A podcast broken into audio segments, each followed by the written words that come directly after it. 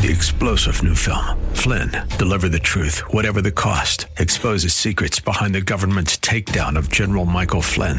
Flynn knew what the intel world had been up to. He ordered the first audit of the use of contractors. This set off alarm bells. He told the truth. He was the most dangerous person for Donald Trump to hire. They had to get rid of Flynn. Flynn, deliver the truth, whatever the cost. Available now. Watch it today. Go to salemnow.com. Salemnow.com. And good morning.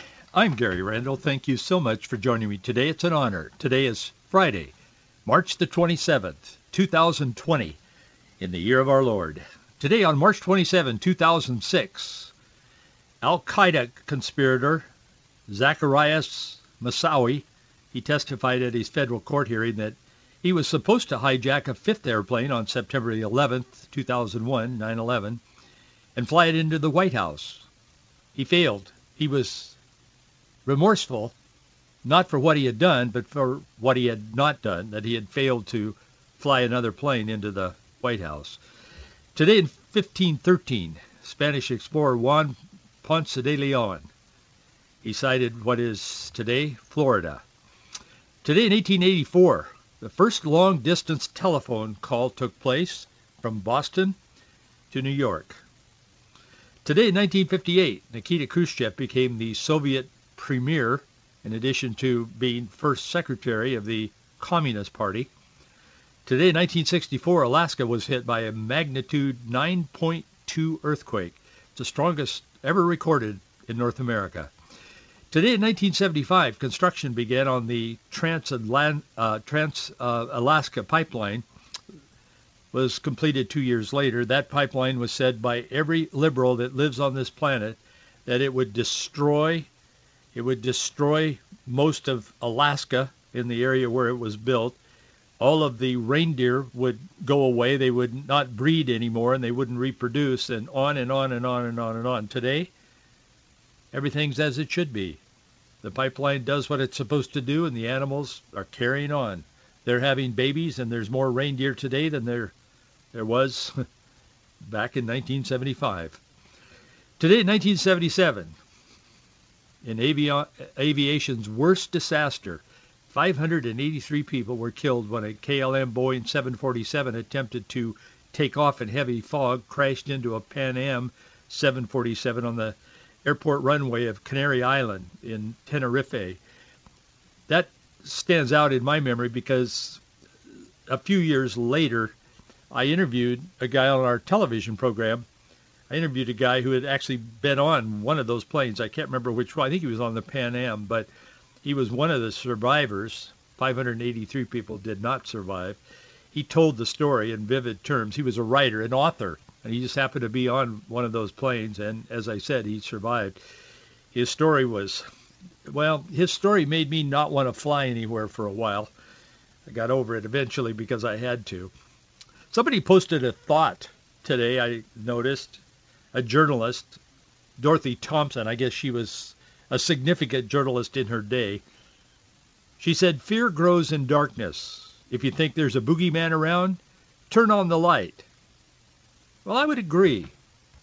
But I have a better quote than that. The Lord is my light and my salvation. Whom shall I fear? The Lord is the strength of my life. Of whom shall I be afraid? When the wicked, even mine enemies, my foes, even a coronavirus, I added that part, came upon me to eat up my flesh, they stumbled and fell. Though a host shall encamp against me, my heart shall not fear.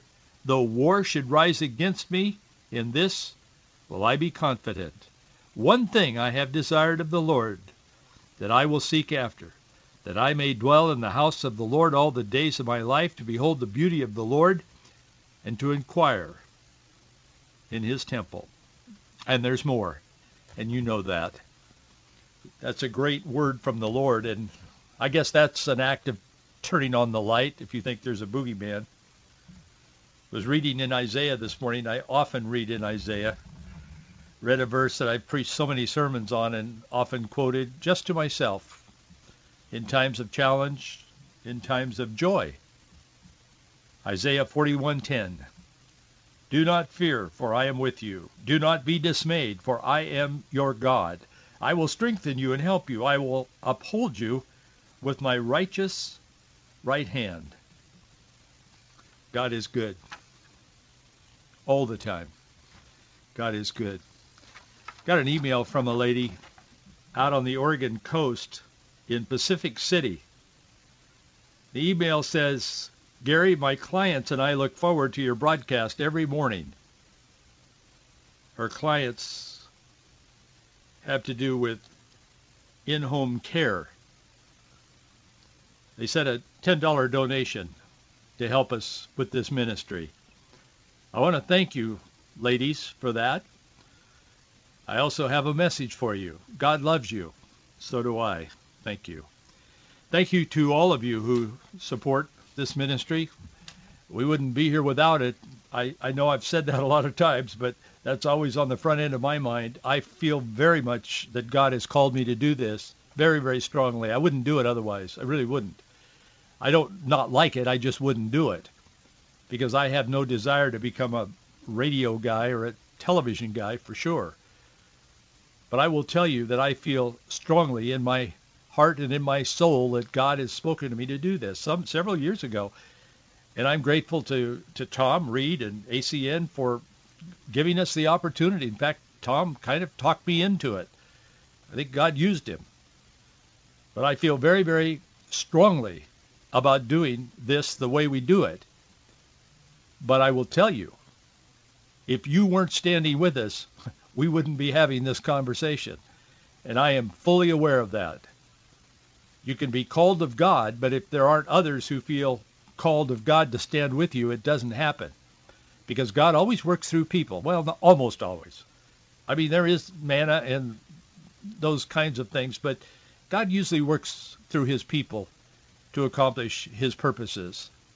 And whatever we are able to accomplish in this ministry, on this radio program, I am fully aware that God's purposes, to the degree that we can accomplish them and please the Lord, to that degree you are as much a part of this as I am.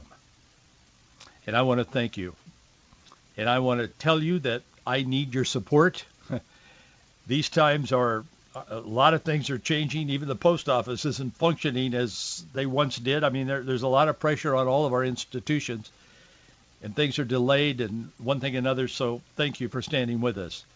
Uh, there's a growing resistance to what we're saying on the air, and I'm not going to get into that because this isn't about me.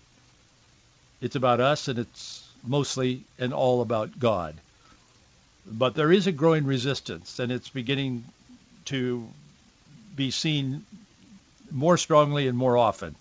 Thank you for your prayers as well. Our address is Box 399, Bellevue, Washington, 98009. Box 399, Bellevue, Washington, 98009. Benjamin Netanyahu, the Prime Minister of Israel, spoke to the press, held a press conference, wanted to update the nation of Israel on the latest coronavirus developments. Netanyahu opened his address by citing the Mishnah, saying saving the life of one person is akin to saving the whole world. He then added to the adage saying one who infects one person is akin to infecting the whole world. He was telling people in Israel to stay home. He was telling them the same thing we're hearing here in America. He said, stay home. In fact, he recited a verse from the Hebrew Old Testament from Deuteronomy. I think it's 415. For your own sake, therefore, be most comf- uh, careful. For your own sake, therefore, be most careful. And uh, I'm pretty sure that's Deuteronomy 4:15 in their Bible. But the underlining theme of his talk was stay home. He admitted, he said, I don't know when this pandemic will end. But he did remind the crowd that during past plagues, the Jews were stuck in exile. He said the coronavirus joins the family of other deadly plagues throughout history, the Black Plague, cholera, the Spanish flu. When those plagues ran their course in previous centuries, he said we, the Jews, didn't have a state. But today he said we have a state. We're together now. He said, this gives us an unlimited options to control our destiny. He said, we are one people, one country, and now is the time for unity. However, he continued, he said, I have hope. He invoked the holiday of Passover, reminding the audience that the Jewish month of Nisan that begins tonight, uh, which was yesterday, is the month of spring and of exodus from Egypt. It reminds us that our nation withstood intense storms. It gives us strength. It gives us hope. We overcame Pharaoh. And although the battle is difficult and challenging, we will overcome the coronavirus with God's help and with your help the people of Israel. Well, that's an interesting message from an interesting person and an interesting nation. There's never been a nation so small that has dominated the world conversation like Israel. It's hard to believe, I think, because I don't believe it, but it's hard to believe that Israel is not significant. It's we know why it's significant, of course.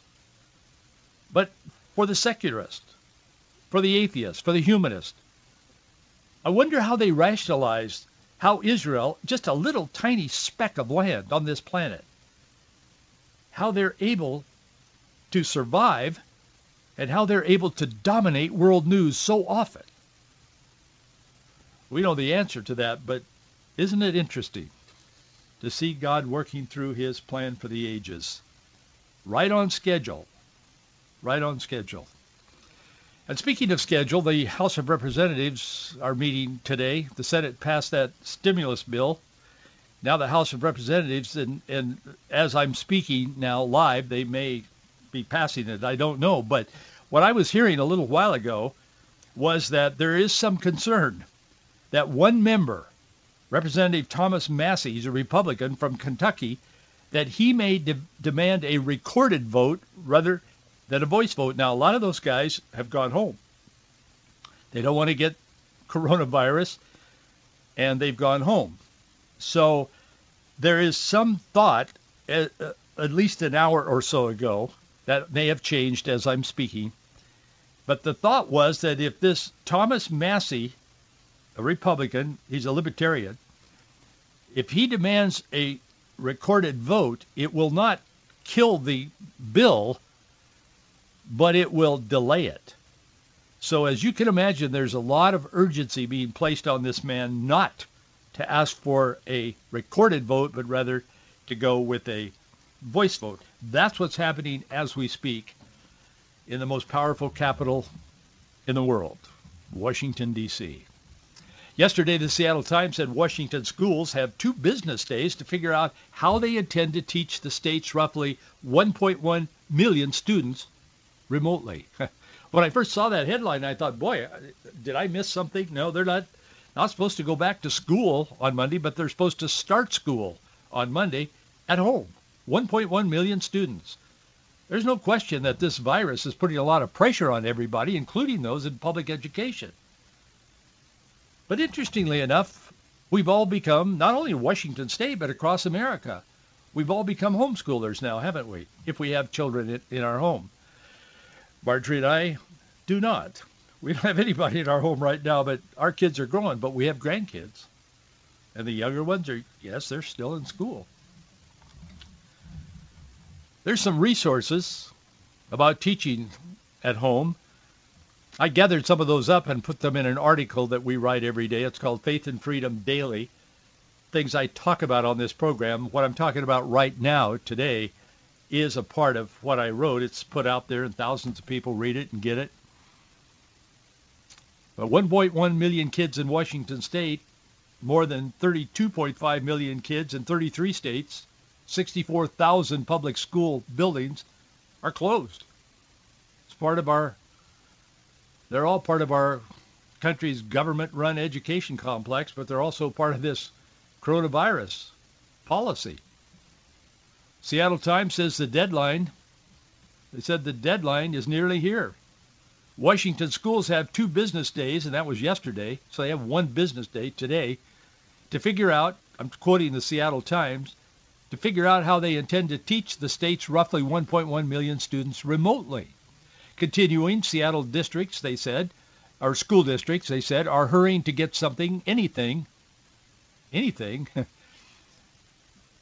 anything, prepared to satisfy state education department's recent instructions to begin remote instruction by Monday. The story is fairly comprehensive. It gives a lot of information in this Seattle Times article. I noticed one of the quotes in there was Dr. Thomas Halverson. He's a principal lecturer over at the University of Washington's College of Education. He said, he said, I'm quoting him. He said, this is very much like trying to build an airplane at 30,000 feet in some turbulence. Well, that's an interesting metaphor or illustration.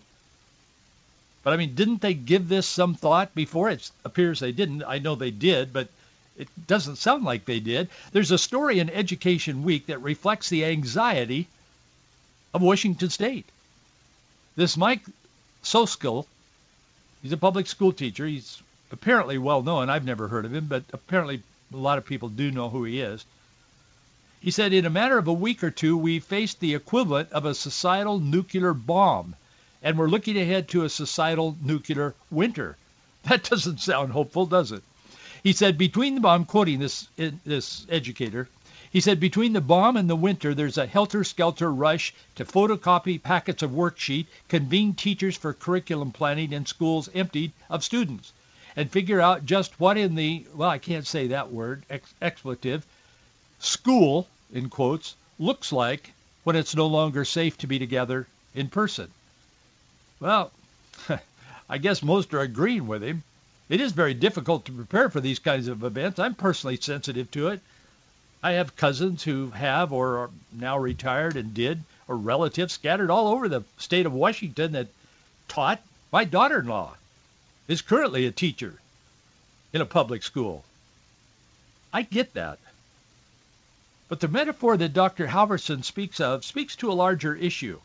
Public education is so removed and isolated from the home that any variance from that, particularly teaching kids in the home, is chaotic. It's almost like it's a novel.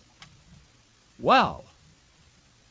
This just came upon us. It's like a plague. How can we do this? We've got to come up with anything. We've got to copy paper and pass it out. We've got to come up with something, anything. That's what they're saying, not me. It's become a dispenser of free food, free babysitting, canned lesson plans, and mostly driven by far left ideology, far left activists. Planned Parenthood provides too much curriculum for public education. The homosexual advocacy, Human Rights Campaign, largest homosexual advocacy group in America, they supply lesson plans and curriculum and speakers. What is what is education become? Public education. Maybe the attempt to build an airplane to 30,000 feet has more to do with the fact that public education is antiquated and the turbulence from the coronavirus disruption may in fact be a blessing. I hope it is, and that's why I wanted to talk to you for a moment about this today. Public education has been pushed way off its original flight plan, if you want to stay with his metaphor. The headwinds of secular progressivism, humanism, social experimentation. I mean, these little kids are going off to public school. We know that. You know that. They're going off to school, five and four and five and six years old, and they're being told, "You might, little boy, Johnny, you might be a girl. Susie, you might be a boy." It's happening. I'm not making this up, and it's not an isolated incident. It's a part of that narrative. It's a part of what happens in the public school and in the public classroom. Noah Webster was the founding father of the United States, one of them. And he is generally recognized as the father of American public education. If you take a look at Noah Webster, of course Webster we I mean everybody knows him from his dictionary. But if you take a look at Webster and you, you give some thought to him and look at his life, he was highly educated, especially for that time. He not only had a bachelor's degree, had a, had a master's degree. He was a lawyer. He was an educator. And yeah, he, you know, he, he wrote the dictionary, not really, but it's named after him. He was not timid. Noah Webster was not timid in making reference to his vision, or in Halverson's metaphor, his flight plan for public education. He said, and I'm quoting him, these are exact quotes from him that are verified. Discipline our youth in early life in sound maxims of moral, political, and religious duties. Public education today is running away from any kind of morality, any kind of political or religious duties. Oh, there's a lot of political advocacy, but not as a matter of civil responsibility to vote. We have so inverted what Webster had in mind when he created public education. It's frightening. Noah Webster actually said once, and I've, I've verified this, I've said it in sermons, I've said it on this program before, and it's true. He said, education is useless without the Bible. Now, how would that fly in the institution that he created? How would that fly today? Not very well. In 1832, Noah Webster was 85 years old. In his book, The History of the United States, kind of a memoir, but it's a history as well, he wrote this. The brief exposition of the Constitution of the United States will unfold to young persons the principles of Republican government. That's a small r. Republican government. And it is the sincere desire of the writer that our citizens should be early uh, should early understand that the genuine source of correct Republican principles is the Bible, particularly, he writes, the New Testament or the Christian religion. I know those who disagree with me are saying under their breath, or maybe so others could hear, Gary's trying to make take over, become a some kind of a religious nation or something. No, I'm not. I'm not advocating that at all. I'm simply saying the people that founded this nation and built the greatest, most exceptional, most blessed, most prosperous, most free nation in the history of the world believed this. So I don't think it's a big leap to say their ideas worked out pretty well. Why have we abandoned all these? Why have we turned our back on the very things that made America what it is? And the very principles that give light rather than darkness. The very principles that give us hope instead of despair. They're God's principles. You can try, you can pound your fist, you can say, I am an atheist 150 times in one minute, and yet there is a God in heaven who created all of the universe, and I want to tell you, God is interested in his people. Yes, his people are Israel for sure, but God's interested in all of us because we are his creation. We did not evolve. We were spoken into existence by an almighty God who created male and female. And anything that goes against that rock solid truth ultimately fails. But in the process, it ruins the lives, the hearts, the minds of the children who are touched by it. Webster's book, 1832, it's still available. You can get it at Amazon, at least. I at least on the the elect, electronic uh, text. I, I don't know if they're still printing it or not, but it's still available. I know Amazon used to carry it. I think they still do. But his flight plan has been scrapped. Why do we do that? Why are we so intent? We would rather destroy a nation and destroy a five-year-old kid than to embrace the idea, or at least even admit to the idea, that there is a God. Webster explained how a person can get off course. I'm quoting him again, verbatim. He said, the moral principles and precepts contained in scriptures ought to form the basis of all our civil constitutions and laws. All the miseries and evils which men suffer from vice, crime, ambition, injustice, oppression, slavery, and war, and we could add the plague, proceed from the despising or neglecting the precepts contained in the Bible. In other words, the closer you get to the Bible, the closer you are to truth, and the closer you are to life. It's interesting that Jesus defined himself as the truth and the life and the way, the only way to God. I understand that public schools in Washington and elsewhere have got to come up with something by Monday to educate your children and grandchildren, but they also need to figure out what school looks like, like Dr. Halverson is, is excuse me, is saying. But could it be that this virus, I'm just asking, could it be that this virus has brought us to a point where we maybe should reevaluate we're not doing a lot of the things we've been doing. We're sitting at home, many, rather than out doing stuff that we would normally do. Maybe we should reevaluate. So Soskil, again, a guy that's pretty well known, but I don't know who he is. But others seem to know him in education. He said this in Education Week in a piece that he was quoted in. He didn't write it, but he was quoted pretty extensively in this piece, Education Week, yesterday. He said, quote, whether we are teachers, parents, or both, this crisis is forcing us to confront the big existential questions.